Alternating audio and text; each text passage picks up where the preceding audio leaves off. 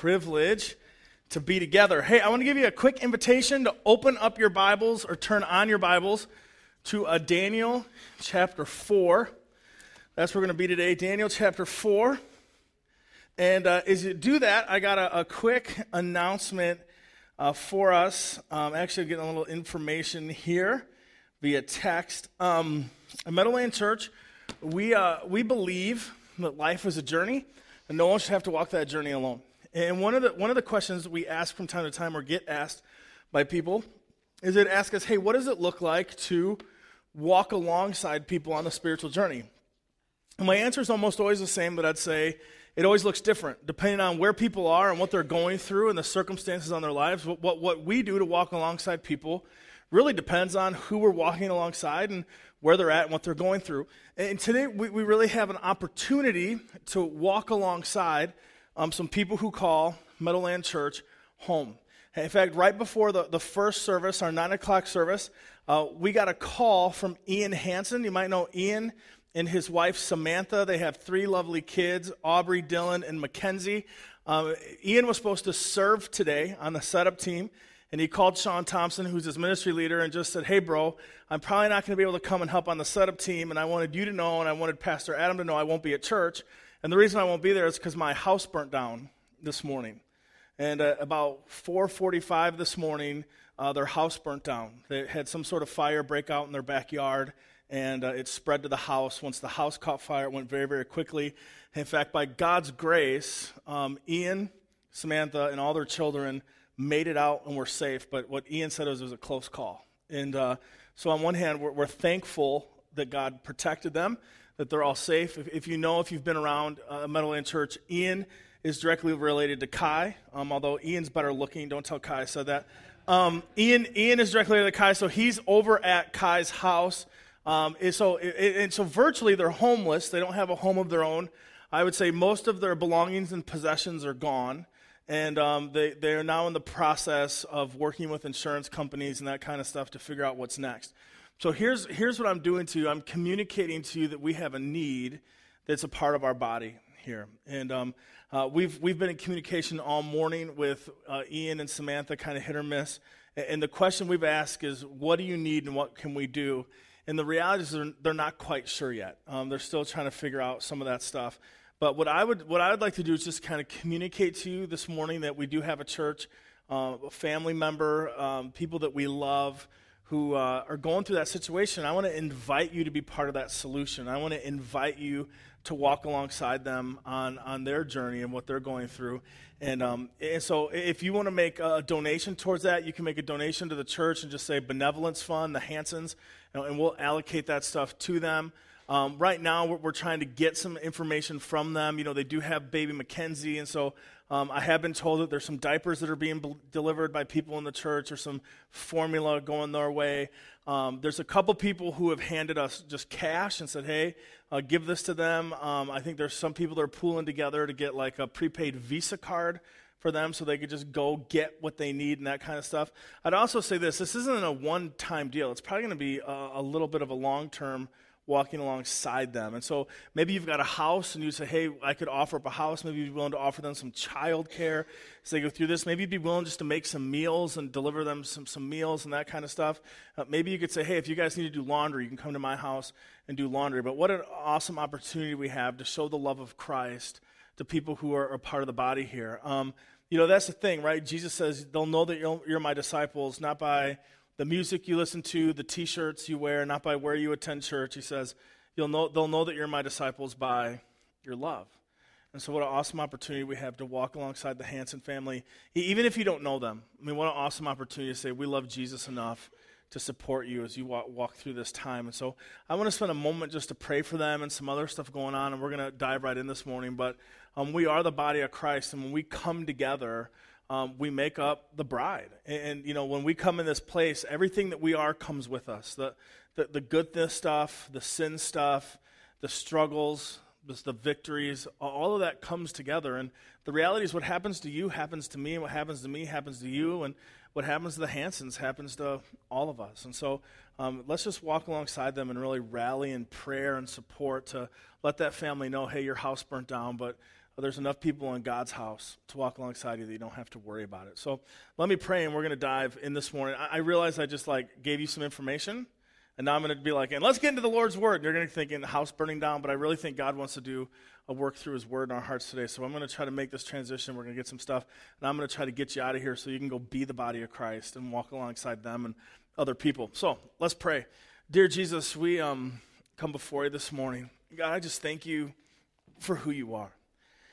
God, I thank you that even when we walk through overwhelming circumstances in our lives, God, that um, our circumstances do not define your character. God, that you are holy, holy, holy. God, I just thank you and I praise you this morning that you, in your sovereignty and all your power, God, that you protected that family. Lord, that they're all okay. Lord, all the possessions can be replaced. But we're so thankful for the Hanson family and that they're okay, God. And we lift them up to you and we just ask that you would um, do an incredible work.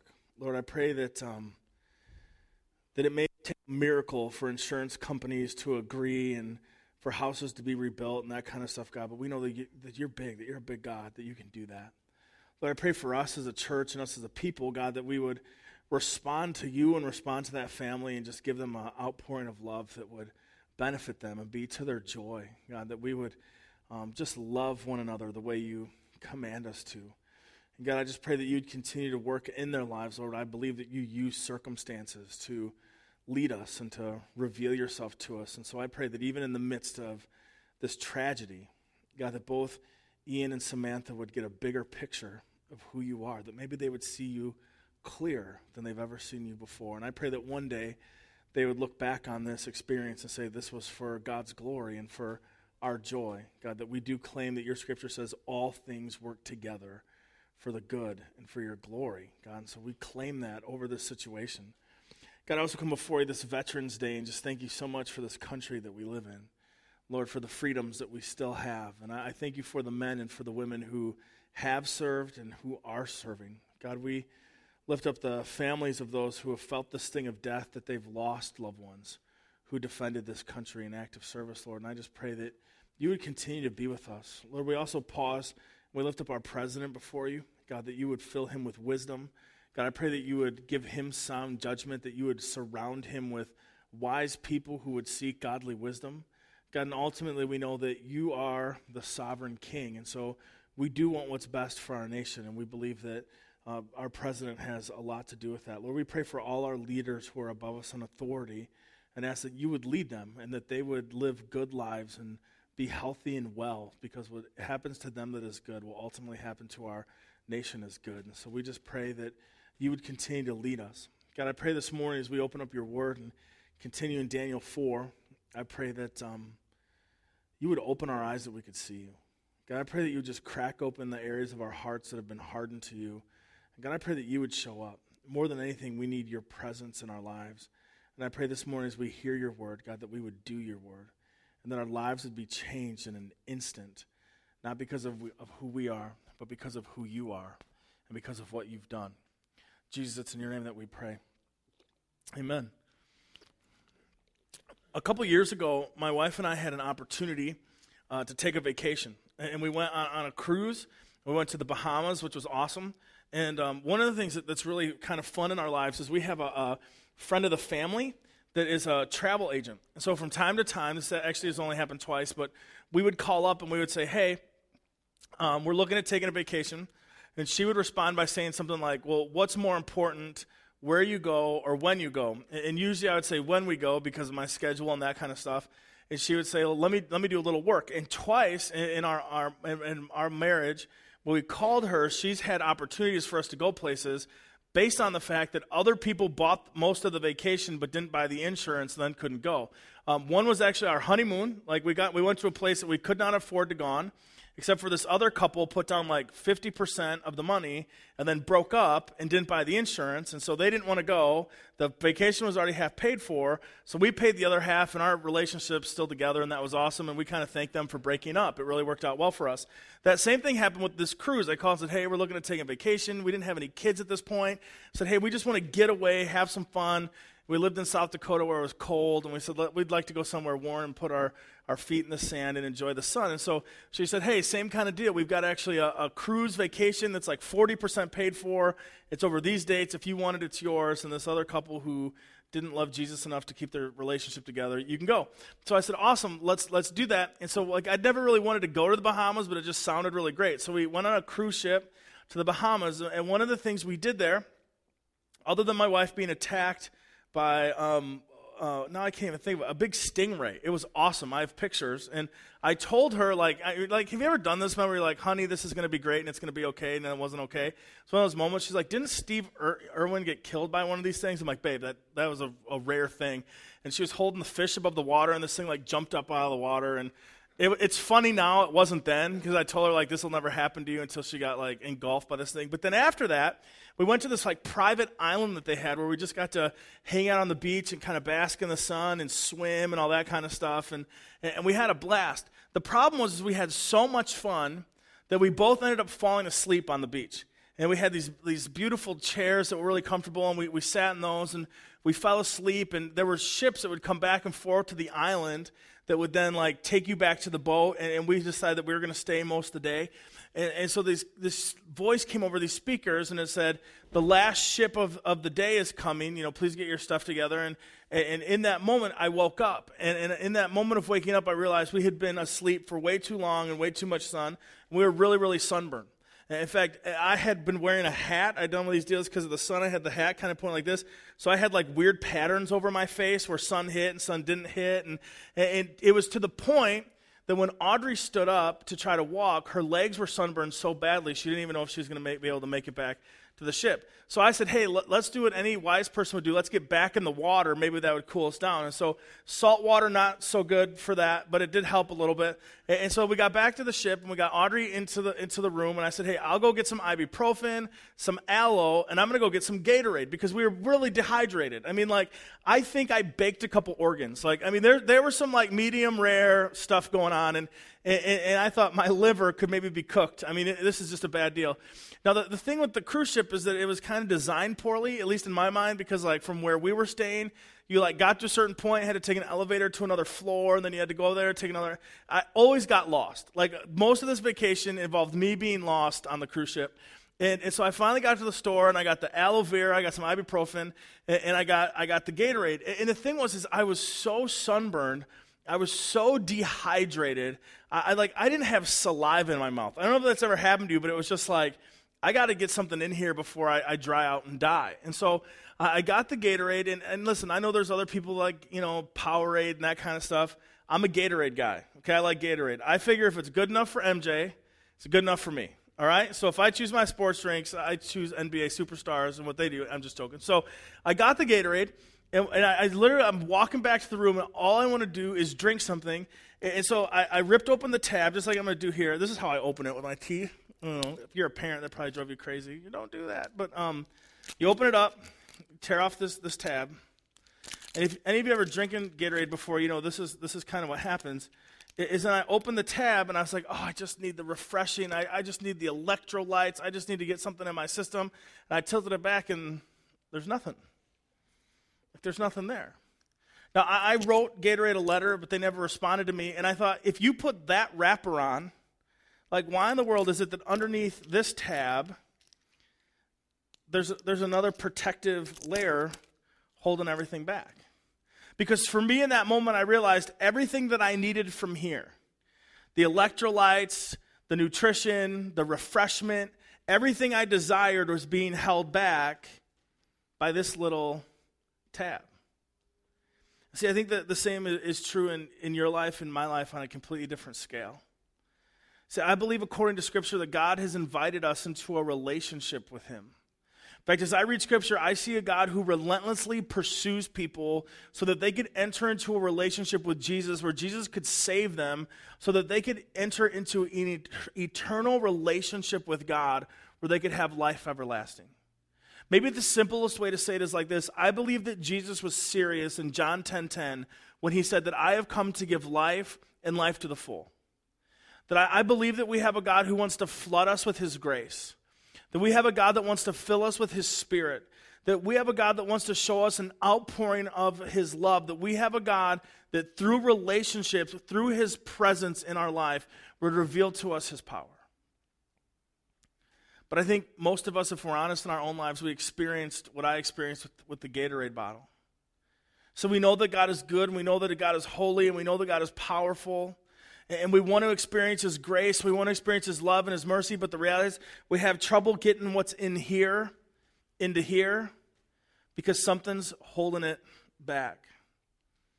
And see, I think the reason that you and I, on a pretty regular basis, that even though we desire an outpouring of God in our lives, don't experience it, actually has very little to do with God. And mainly has to do with you and me. See, I think the reason that most of us haven't experienced God in a very significant way in our lives is because we haven't dealt with this yet. And the reality is, even though this tab is very small, it's very powerful. That it has the ability to hold this back from getting into here when I really, really need it. And just so we're clear, the thing we're talking about when we talk about this is your sin and my sin. That we want to experience an outpouring of God. We want to be refreshed by Him. We want to be nurtured by Him. We want to get, have the life that He's promised to give us. But the reality is, we can't experience this until we deal with this. Now, here's where I want to be really clear. Because some of you have grown up in church and you've been around church for a really long time. And even though I haven't used official words yet, I've just said that there's sin in our lives that's preventing us from experiencing God. Some of us get to this point where we think is, I have to change my behavior to experience God. And I want you to know, I'm not talking about behavior modification this morning. Like, usually what we think is, oh, I'll just try to be better so I can experience God. Now, I'll tell you this if you could be better, you would already be better. Like, if you could do better, you would just do better and you experience God. And the reason you haven't experienced it yet is because I'm not talking about behavior modification. Because when we talk about behavior modification, what we usually mean is I'll try to do less of the stuff I know that I'm not supposed to do. In fact, we use language like this all the time. We'd say things like, I'm not going to swear. Well, at least I'm not going to swear in church, right? So now I've modified my behavior. Therefore, God's supposed to show up. And the reality is, is maybe you've tried that before. You've said, hey, I'm just going to try to change my behavior. And the reality is, it doesn't last very long. It actually doesn't accomplish what we want it to accomplish. It's because it doesn't get to the source. Like when we try to change our behavior, what happens is we try to address the fruit and not the root. Like, really, what we're addressing is the external instead of dealing with the internal. In fact, I would go as far to say when you and I try to just change our behavior, what we're trying to do is address the temporary instead of trying to address the eternal things in our life. And see, if you and I want to learn how to deal with this, what we're really talking about is repentance. Talking about the process in your life, in my line, uh, my life, excuse me, of changing our minds about who God is, what sin is, and how we deal with it. Fact, I think on the most basic level, I would define repentance as a change of mind that leads to a change of behavior. Repentance isn't just about information, it's about transformation. It's about a change of mind that leads to something. It's about a change in mind that has action and results in our lives. It's a change of mind that is directly expressed through my behaviors. But listen, listen, listen. It's more about making a decision and allowing that decision to drive your behavior than it is to say, I just want to try to change my behavior. In fact, I have three quotes I'd like to share with you today because I think each person who I would consider to be a very godly man and be what I would even consider a scholar says this about repentance. And I want to share these three with you. If you don't get them all, you can go on my blog. I've had them on my blog because these have really been powerful in my own life. And it says this Charles Spurgeon says it this way He says, Repentance is a discovery of the evil of sin. Like, I want to stop real quick. See, like, that's what happens in our lives, right? You get to a point and you go, I didn't really realize that was evil. Like I was raised in that culture. I, I always thought that was normal. Part of repentance is beginning to realize there's good and there's bad. There's evil things in our lives. And so he says it's a discovery of the evil of sin, a mourning that we have committed it, and a resolution to forsake it. Spurgeon says what happens is we begin to understand that, hey, this is evil. And once we discover that this thing is evil, it actually pains us. There's a sadness like, I, I don't like that. And not only do I not like it, but I'm going to forsake it. I don't want to do it anymore. It's about the realization of these evil things in our lives and saying, not only am I going to walk away from it, but I'm going to kill it. Like, I'm going to make it my enemy. It is, in fact, a change of mind of a very deep and practical character, which makes the man or woman love what once he hated and hate once he loved. He says, listen, at the core of it is that you and I begin to discover what's evil or sinful in our lives. And when we discover that we have sin in our lives, it should actually create a mourning in us that I don't want this to be a part of me, that there's a sadness around this. And not only that, but then we'd go to battle with it and say, not only do I forsake you, but now I hate you. And because I hate the sin, the reason I hate the sin is because I love God. And I no longer want the sin to prevent me from experiencing the abundant life that God has given me. I don't want to I don't want the sin to hold me back from having intimacy, a relationship with God. J.I. Packer says it this way. Repentance means turning from as much as you know of your sin to give as much as you know of yourself to as much as you know of your God. And as our knowledge grows at these three points, so our practice of repentance is to be enlarged. The J.I. Packer says when you and I begin to see our sin, we see our sin dependent on of what we know about ourselves. And what we know about ourselves is really informed of what we know of God. I would translate it to say this way in my own life, I know this to be true. The closer I get to Jesus, the more highly aware I become of my sin. And it's a growing process. See, I think many of us believe that there was this point, especially if you're a believer, if you're a Christ follower, that you believe at some point you, you prayed and you asked Jesus into your life, and in that moment you were saved.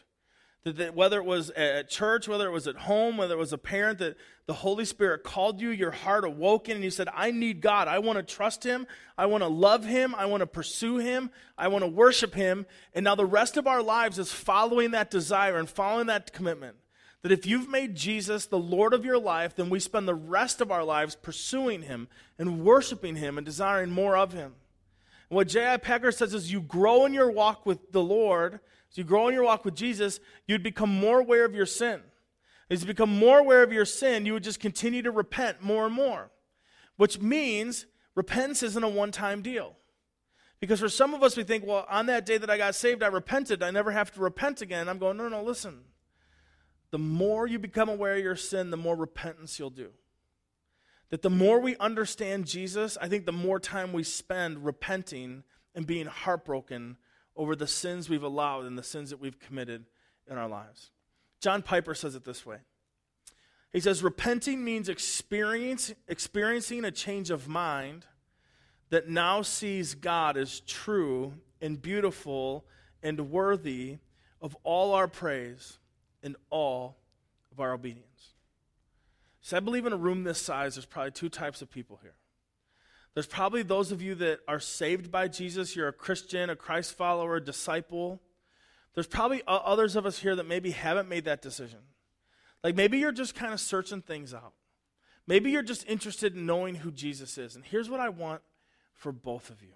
Whether you're a, a Christian or, or whether you're not a Christian, I want the same thing for both of you this morning. Is to make that decision that God is more beautiful, more worthy, and more lovely than anything else, and that you would pursue him. That every single one of us would make a conscious decision to say, because God is who he is, there is nothing more worthy, nothing more lovely, nothing more valuable, that I would pursue nothing other than Christ. See, here's what you got to know. If you make the decision to pursue Christ, you know what you can't pursue? Sin. You can't pursue him at the same time. Like you can't actively pursue sin and actively pursue Christ because they're as far apart as the east is from the west. Like, you can't get there. Now, here's the thing I, I just want to take any confusion, as much confusion as possible out of this. Every single one of us is broken, is hurting, and is sinful in nature. Which means, even on my best day, as I pursue Christ, I will still wrestle with sin. I will still wrestle with my brokenness. I will still face temptation. But as a hurting, broken, sinful person, I, because of God's grace, through the power of His Holy Spirit, can make the decision to say, God, I will pursue you to the best of my ability. And even in the process, I'll battle sin. There might be times I fail and sin. But you and I have the ability, by God's grace, to be saved and to pursue Jesus and to worship Him and say, All my time, all my energy, all of me goes to you, even though I'll still wrestle with sin. Like, that's my hope that you and I would be those kind of people. But we can't be people that are just kind of nominally saved. Like people that go, I, I don't really pursue Jesus. I think I'm saved by him, but really where I spend my time is just pursuing sin. I'm going to do whatever I want to do because it makes me feel good, and I'm, I'm just going to go this route. And the thing is, you, you can't do both. Like, you can't pursue Jesus and pursue sin. I don't think you can be saved by Jesus and continue to pursue sin in your life. I think you pursue Him or you pursue sin in your life. And repentance is the act of this saying, I don't want any more sin. I don't want to pursue this. In fact, now that I've recognized that this is evil, now that I've recognized this is sin, I'm hating it, I'm forsaking it, and God, I need your help to kill this in my life because I'm turning from this, and God, I'm returning to you. God, I used to be satisfied in this, but not very long, but I believe I can always be satisfied in you.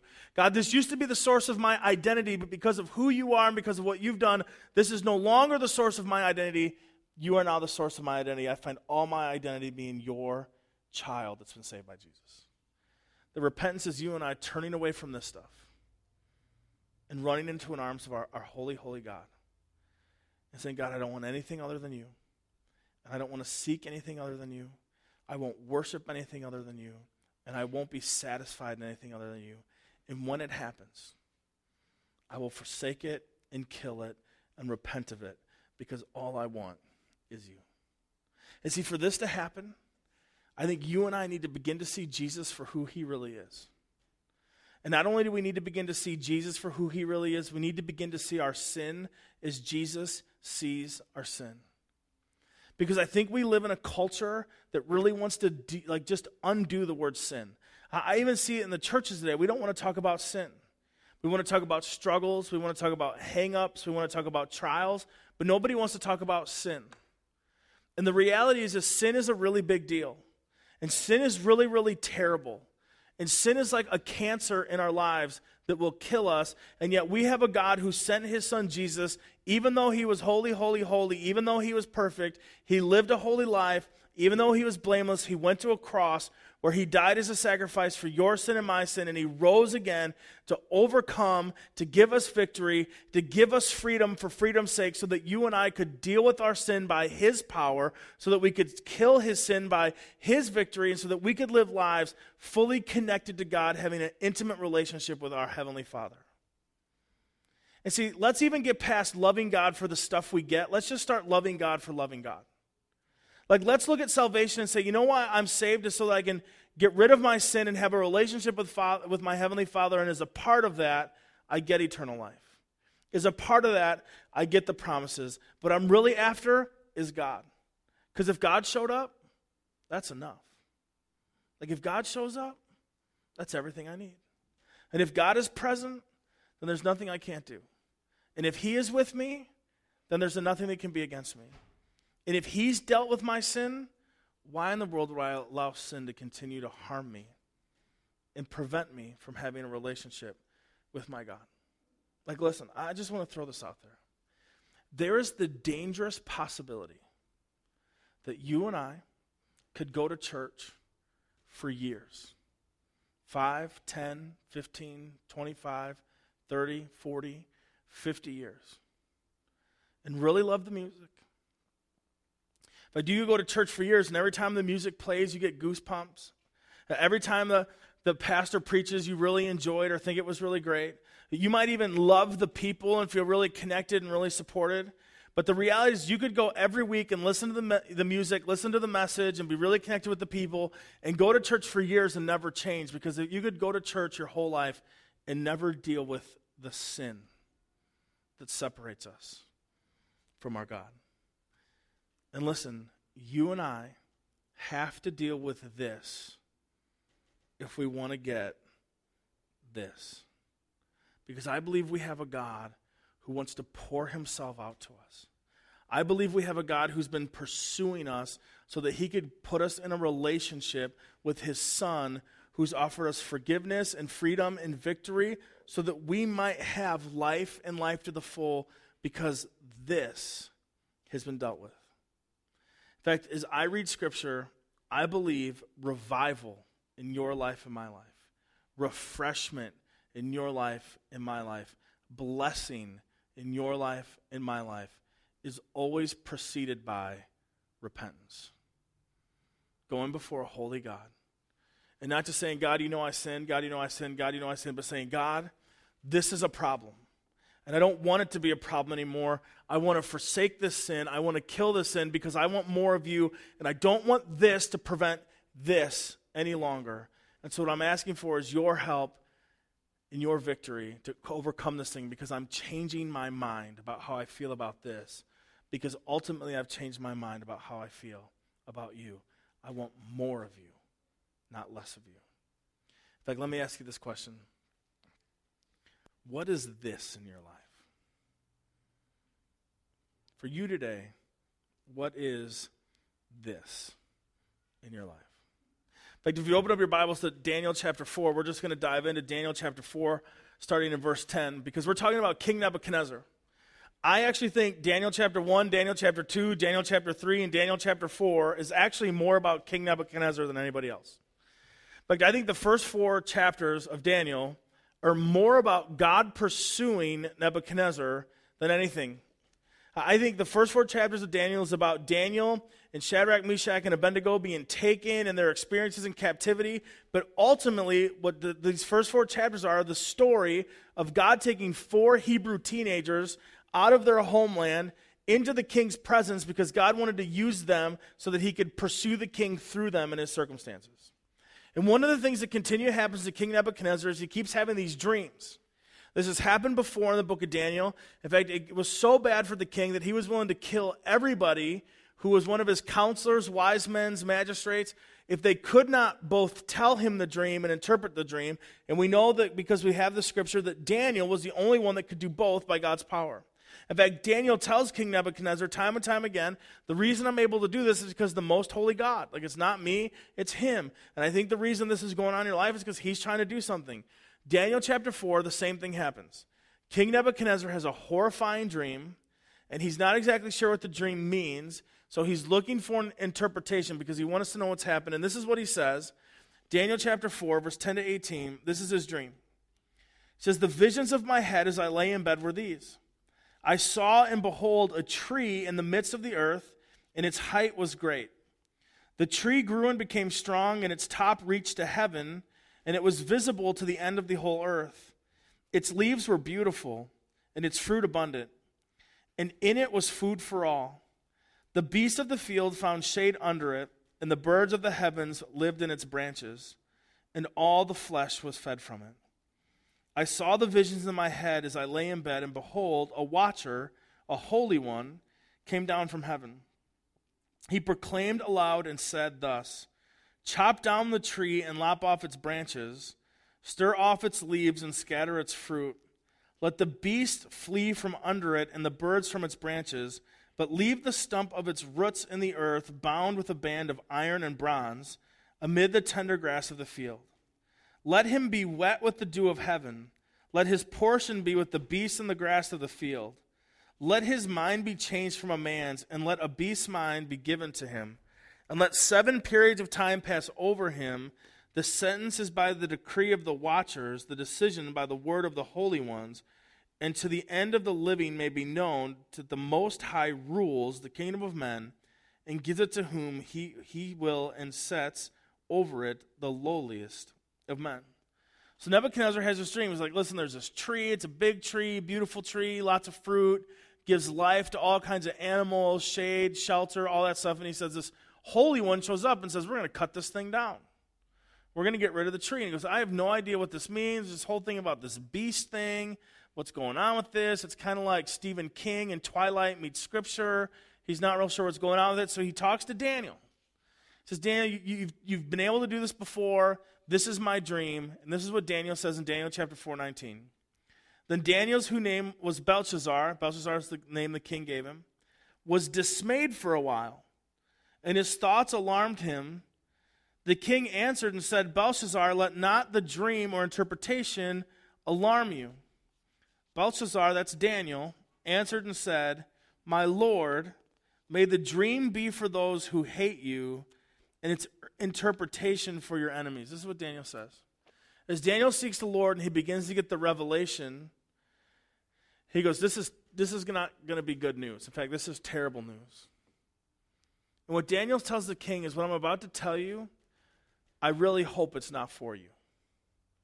Like what I'm about to tell you, I actually hope it's for your enemies and for the people that hate you, because I, I don't, I don't want to tell you what the dream means.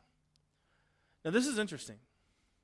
Here's Daniel, who's been taken as a slave. King Nebuchadnezzar directly sent his army to, to savage and take over Daniel's homeland, to kill probably family and friends that Daniel once had. He's taken them as slaves, put them through school, challenged their faith time and time again, threw Daniel's best friends into a fiery furnace. And he goes, Listen, I don't want to tell you the bad news. And I go, Man, what's up with Daniel's character? Like, this guy has so much respect for the guy that's like been ruining his life, even though he's a leader. And I just think Daniel had respect for those in authority above him, even if he did not like them. Because I think Daniel remembers what you and I often forget God is sovereign, the God is king, the God is Lord that he rules and he reigns. Listen, if God didn't want Nebuchadnezzar to be king, Daniel goes, I don't need to go to election. I'll just pray and God, you, you can take that thing out. And it, it amazes me that Daniel stands before King Nebuchadnezzar and he goes, Listen, this is bad news and I don't want to be the one to give it to you. And I would just simply ask you this question How far apart is your attitude towards President Obama? How far apart is your attitude towards our president from Daniel's attitude towards King Nebuchadnezzar. And I'd pray on that one for a while.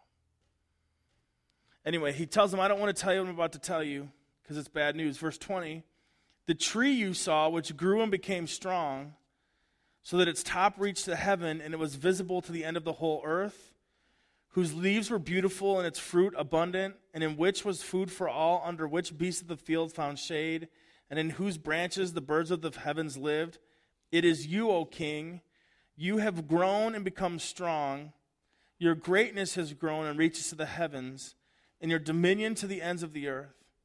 And because the king saw a watcher, a holy one, coming down from heaven, saying, Chop down the tree and destroy it, but leave a stump of its roots in the earth, bound with a band of iron and bronze, in the tender of the field, of the grass of the field, and let him be wet with the dew of heaven. Let his portion be the beasts of the field till seven periods of time pass over him. This is the interpretation, O king. It is a decree of the Most High which has come upon my Lord and King, that you shall be driven from among men, and your dwelling shall be with the beasts of the field, and you shall be made to eat grass like an ox. You shall be wet with the dew of heaven, and seven periods of time shall pass over you, till you know what the Most High rules the kingdom of men and gives it to whom he will. And as it was commanded to leave the stump of the roots of the tree, your kingdom shall be confirmed for you from the time that you know that heaven rules. Now, what, this is what Daniel says. Daniel goes a little Johnny Cash on King Nebuchadnezzar, and he says, God's going to cut you down. He goes, Listen, God's coming for you. He knows your sins, He knows your actions, and He's coming for you. And He's given you this dream that He's going to cut you down. Your pride is great, your sins are great, and God's going to cut you down because He's trying to get your attention. Every, every time you've tried to do something great, King Nebuchadnezzar, God has showed up. You had a bad dream, God sent me, I interpreted it. You made an idol, you threw some friends in the furnace, you saw Jesus in the furnace, you're having a dream again, and I'm just telling you, God is relentlessly pursuing you, and you are unyielding. So God's going to do an incredible work in you. He's going to lead you to a place so that you'll be humbled. So that you'd begin to see you for who you are, and you'd begin to see God for who He is, and you'd begin to see your sins like God sees your sins. In fact, this is what Daniel says in verse 27 Therefore, O king, let my counsel be acceptable to you. Break off your sins by practicing righteousness, and your iniquities by showing mercy to the oppressed. And there may perhaps be a lengthening of your prosperity. Daniel says, Listen, God is trying to come at you because he's trying to deal with your sins. And if you don't deal with it, God's going to lead you to this place where He will humble you. Now, here's what I want you to see this is not God condemning King Nebuchadnezzar, it's actually the opposite. It's God convicting King Nebuchadnezzar through Daniel. One of the greatest revelations that God can give you, and that God can give me, is the truth about our sin so that we can deal with it. That you and I could be convicted of what's going on in our lives, of the sins that exist, so that we could take action on it, so that we could begin to make things right, so that we could bring about reconciliation, that we could see our sin and then look at Jesus and experience forgiveness of our sins. And what happens is, is Daniel says, listen, God's coming at you, and he's leading you to a place where you will have to deal with the sins that are preventing you from seeing God for who he is. And here's what I'm going to tell you I think God does the same thing in your life and my life. That there are times where God shows up and says, I need you to see the sin for what it is so that you can deal with it accordingly. And here's what we find. According to Scripture, King Nebuchadnezzar doesn't really think much of the dream. He doesn't really think much of the interpretation. Like we continue on in Daniel chapter 4, verse 28, it says, All this came upon King Nebuchadnezzar at the end of 12 months. He was taking a walk on the roof of the royal palace of Babylon, and the king answered and said, Is not this great Babylon, which I have built by my mighty power, as a royal residence, and for the glory of my majesty? Like, listen, King Nebuchadnezzar gets up on the roof of the royal palace, he looks out over his kingdom, and this is what he does he throws himself a worship service. He's out there and he's like, It's all about me, Nebuchadnezzar, and only me, because I am the greatest thing.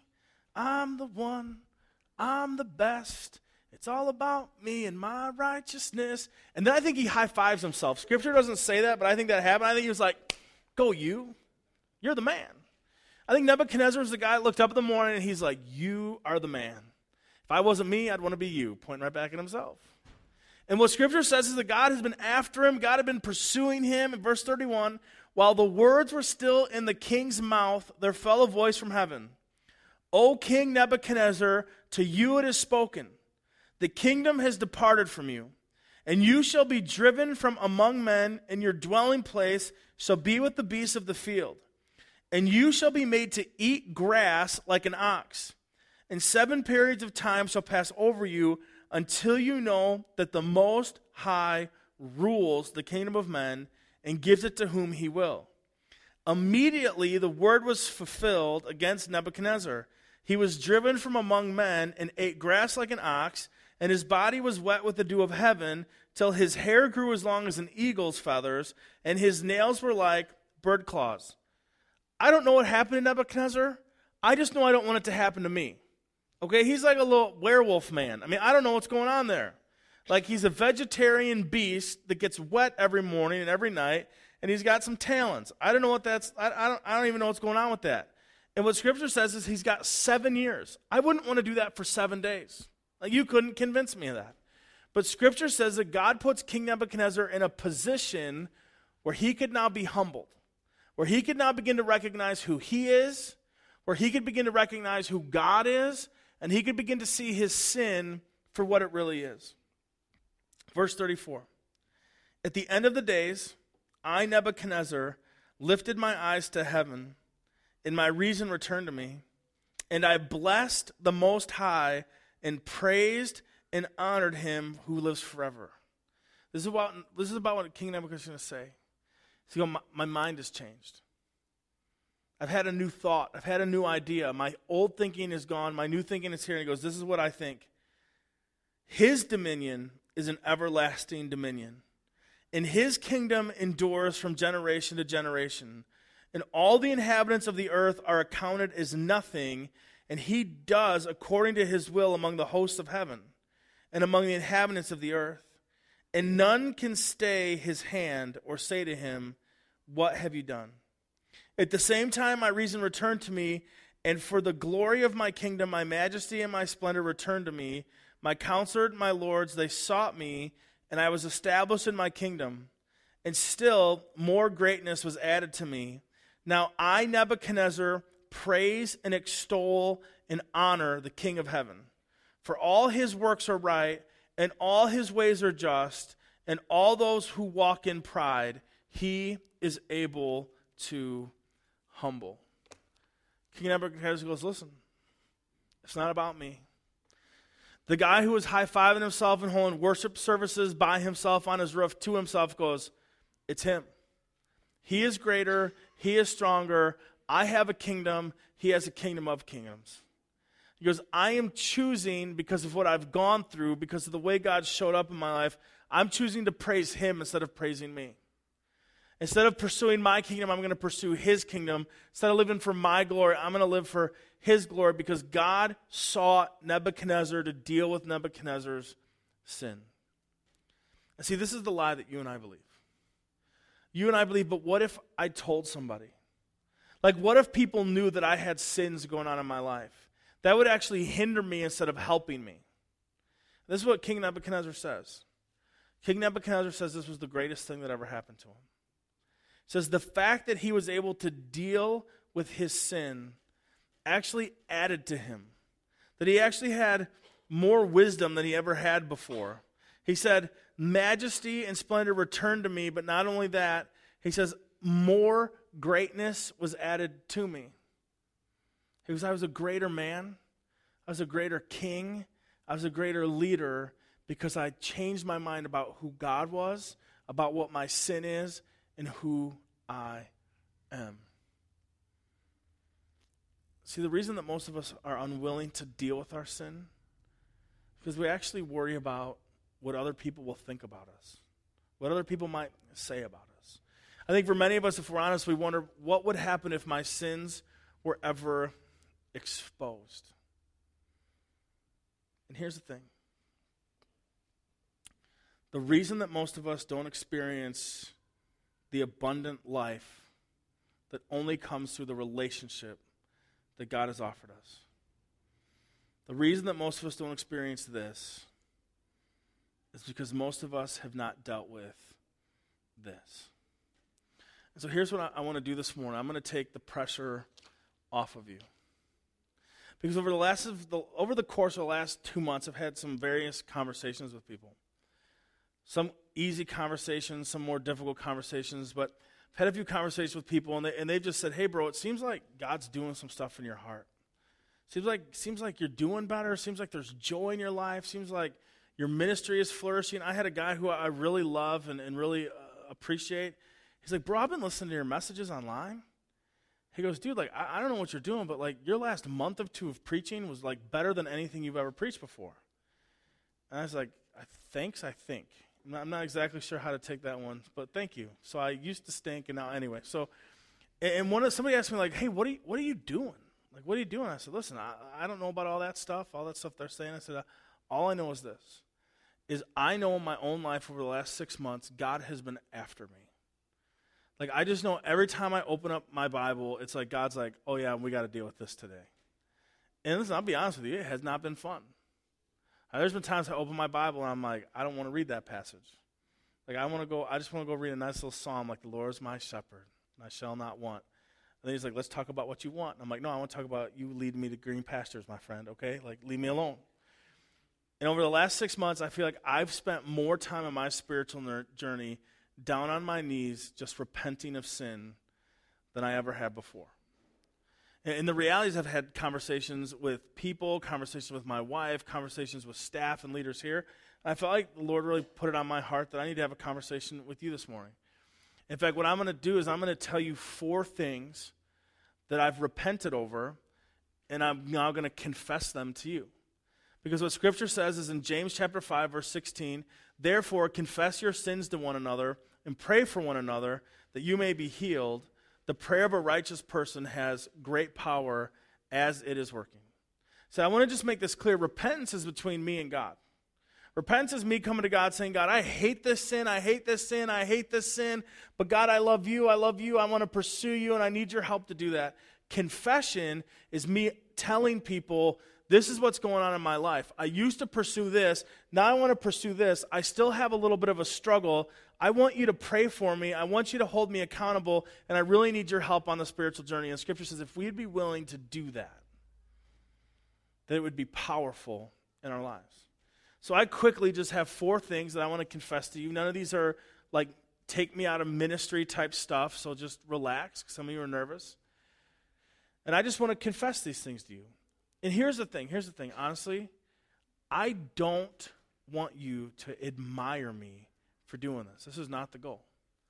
Like, honestly, I know this sounds harsh, but I'm just going to try to reveal my heart to you. I could care less how you feel about me at the end of the next five minutes, honestly. Because I just feel like the Lord told me I'm supposed to do this. I'm, I'm going to do it. And here's why I'm doing it. Number one, to be obedient to Him. Number two, if I can do this from up here, which gets recorded and put out on YouTube and all kinds of stuff, here's the deal, then you can do this. And if it's okay for the pastor of the church you go to or the pastor of the church you're a member of to sit up here and say, These are things that I struggle with, and these are things that I've had to repent of, and these are things that I'm confessing to you because I want your prayer and your support and your help, then I don't think you have an excuse not to. Like, I think you could get with one brother or one sister, or you could get with a small group of your ministry leader and go, Hey, I just want to follow suit. So I'm not doing this to make you feel good about me, I'm doing this to set the standard. I would never preach something I'm unwilling to do. So here we go. Four things I've spent time repenting over that I feel like I need to confess to you. First one is this At times in ministry, I have allowed my relationship with Jesus to take a back burner to ministry. And the thing is, is, is I could give you all kinds of excuses, and here's the honest call what it is it's sin. It's sin. When anything other than Jesus becomes the priority in your life or my life, it's sin. Like, listen, if you and I are getting our satisfaction, our identity, our fulfillment in anything other than the person of Christ, it's idolatry and it's sin. And, and listen, church, church is going really, really well for us. I mean, I, I don't know if you know all this stuff, but church is going great. I, I think we could effectively say we are reaching more people than we've ever reached before, and we're doing more ministry than we've ever done before, honestly. And it's all by God's grace, and it's all for His glory. Like, we got people making commitments of faith. We got people right now getting signed up to get baptized. We've seen many people baptized this year.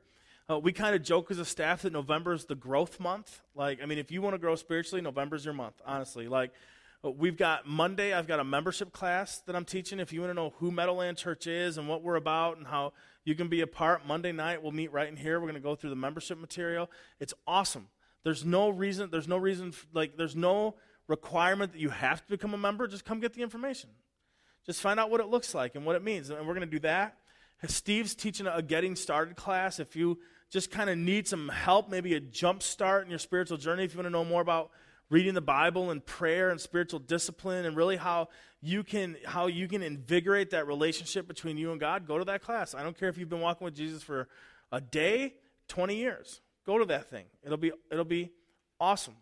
We've got small groups kicking off. We've got a welcome to Meadowland coming. I mean, like November's just all, all kinds of stuff. December is going to be crazy. Let me just tell you, we have more opportunities for you to invite people to come with church to you so you can tell them about the gospel and they can hear the gospel. It's going to be awesome. I mean, it's just great. We do more like services in December than we do any other month, and it's great. Everything's great. Everything's busy, But I've just made the decision that I will not allow Jesus to take a back seat to anything in my life. Like he wins. Like he wins. But I haven't always been really good at that. And there have been times, I'm just being honest with you, there have been times where I might not have gotten in my Bible that week, except for the fact that I had to preach. So there's times there I was saved by the sermon because I got on my knees before God and said, I got to read this thing and get in your word, and I really need your help because on Sunday everybody will know if I'm faking it or not. So please show up. And he's been so faithful. I mean, he's been so good to me. But honestly, I just I won't do it anymore. Like Jesus takes priority. Um, number two, I have tried to be who I thought you needed me to be rather than being who God created me to be. Let me unpack that one. I have become, or tried to become, who I thought you needed me to be instead of being who God has actually created me to be. I'm not exactly sure when that happened. But I think as the church has grown and there's all this responsibility and there's all this ministry and all these people, I thought, I need to be who the church needs me to be instead of being who God created me to be. Which means I, have tried to do things or acted differently than I would normally act. Now, here's the thing this isn't like sin stuff. Like, I, I didn't like, I'm not talking about I'm gonna, gonna sin all the time and d- deal with it. That's not what I'm saying. Like, I think God has created every single one of us specifically with gifts, talents, abilities. And I think I've tried to alter some of that to serve you better, but here's the thing it's a disservice to you if I'm not being authentic to who I am. So I need to be who God's created me to be. Like, I'll just tell you, there's been times in my life where I've made decisions based on what does the church need rather than what is God communicating to me. And I remember a few months ago, God really spoke to me, and He just asked me the question Do you think I make mistakes? And I said, No. And He said to me, Did God call you to be the pastor of this church? I said, Yeah, because like I'd never heard of Johnsburg, Illinois, to be honest with you. And if it weren't for you, Jesus, I don't think we'd have a church meeting in a barn, like kind of a miracle every week. And he said, Do you believe I make mistakes? I said, Okay, Lord, I, I, I get it. Like, no, and I, I just remember writing this in my journal that if God called me, then He'll equip me and He'll use me and He'll provide for me. And I remember as I wrote that out, the very next thing I wrote is, God, I'll let you be God, and I'll just do my best to be me. And so here's the thing I will not try to be anybody but me. And here's the deal if you don't like me, that's cool. I hope, really hope you like Steve or the elders or your small group or your service team because you don't have to like me to participate here. Number three, I have at times allowed the fear of man to trump the fear of God, which there's no excuse for.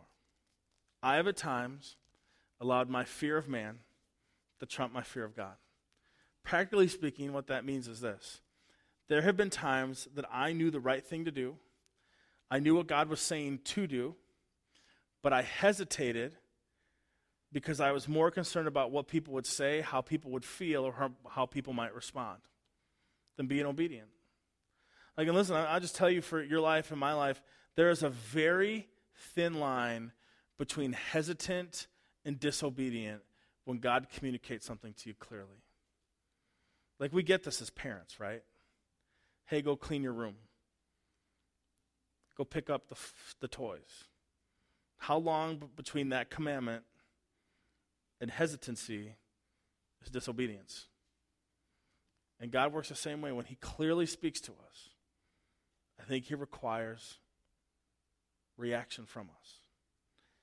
And I'm just saying, there's been times in my life, in my leadership, in my ministry here, where I've allowed stuff that could have probably been dealt with in a week to go on way longer than that because I was worried about what you would think, what you would feel, and how would you respond.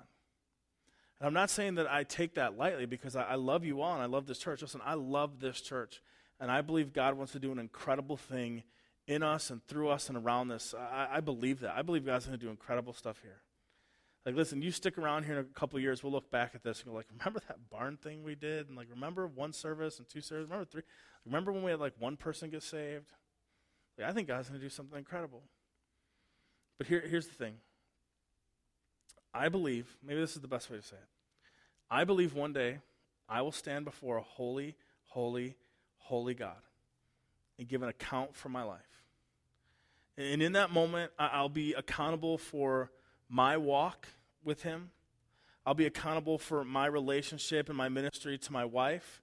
I'll be accountable to my relationship and my ministry to my kids and my family. And I'll be accountable to my ministry and my relationship to this church.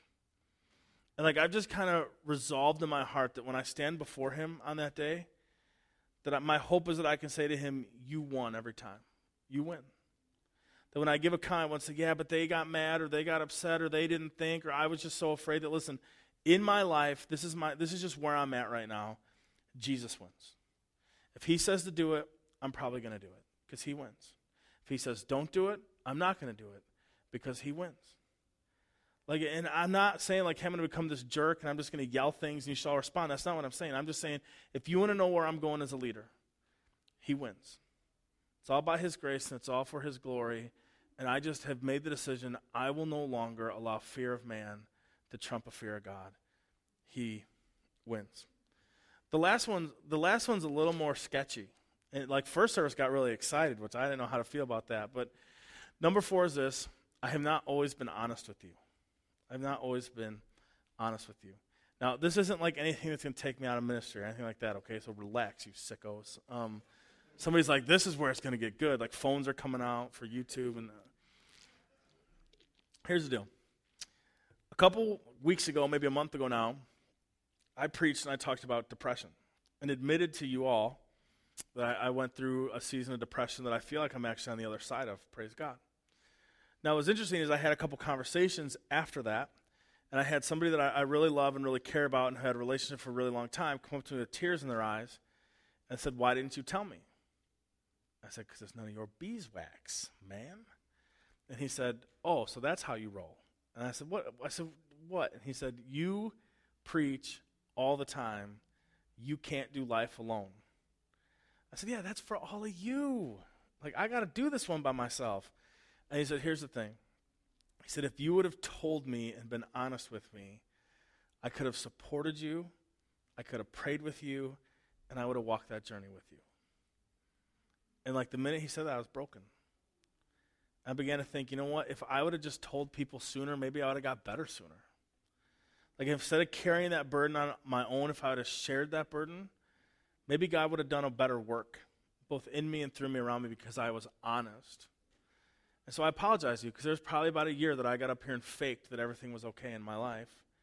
And the reality was, there was times I pulled out of this parking lot and thought, if this is all there really is to life, is it worth living?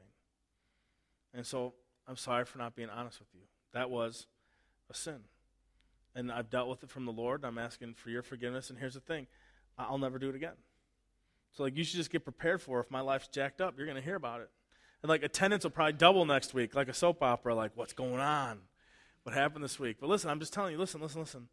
I'm telling you as an example that I'm committed to this. This is a place where it's okay to not be okay, and it starts with me.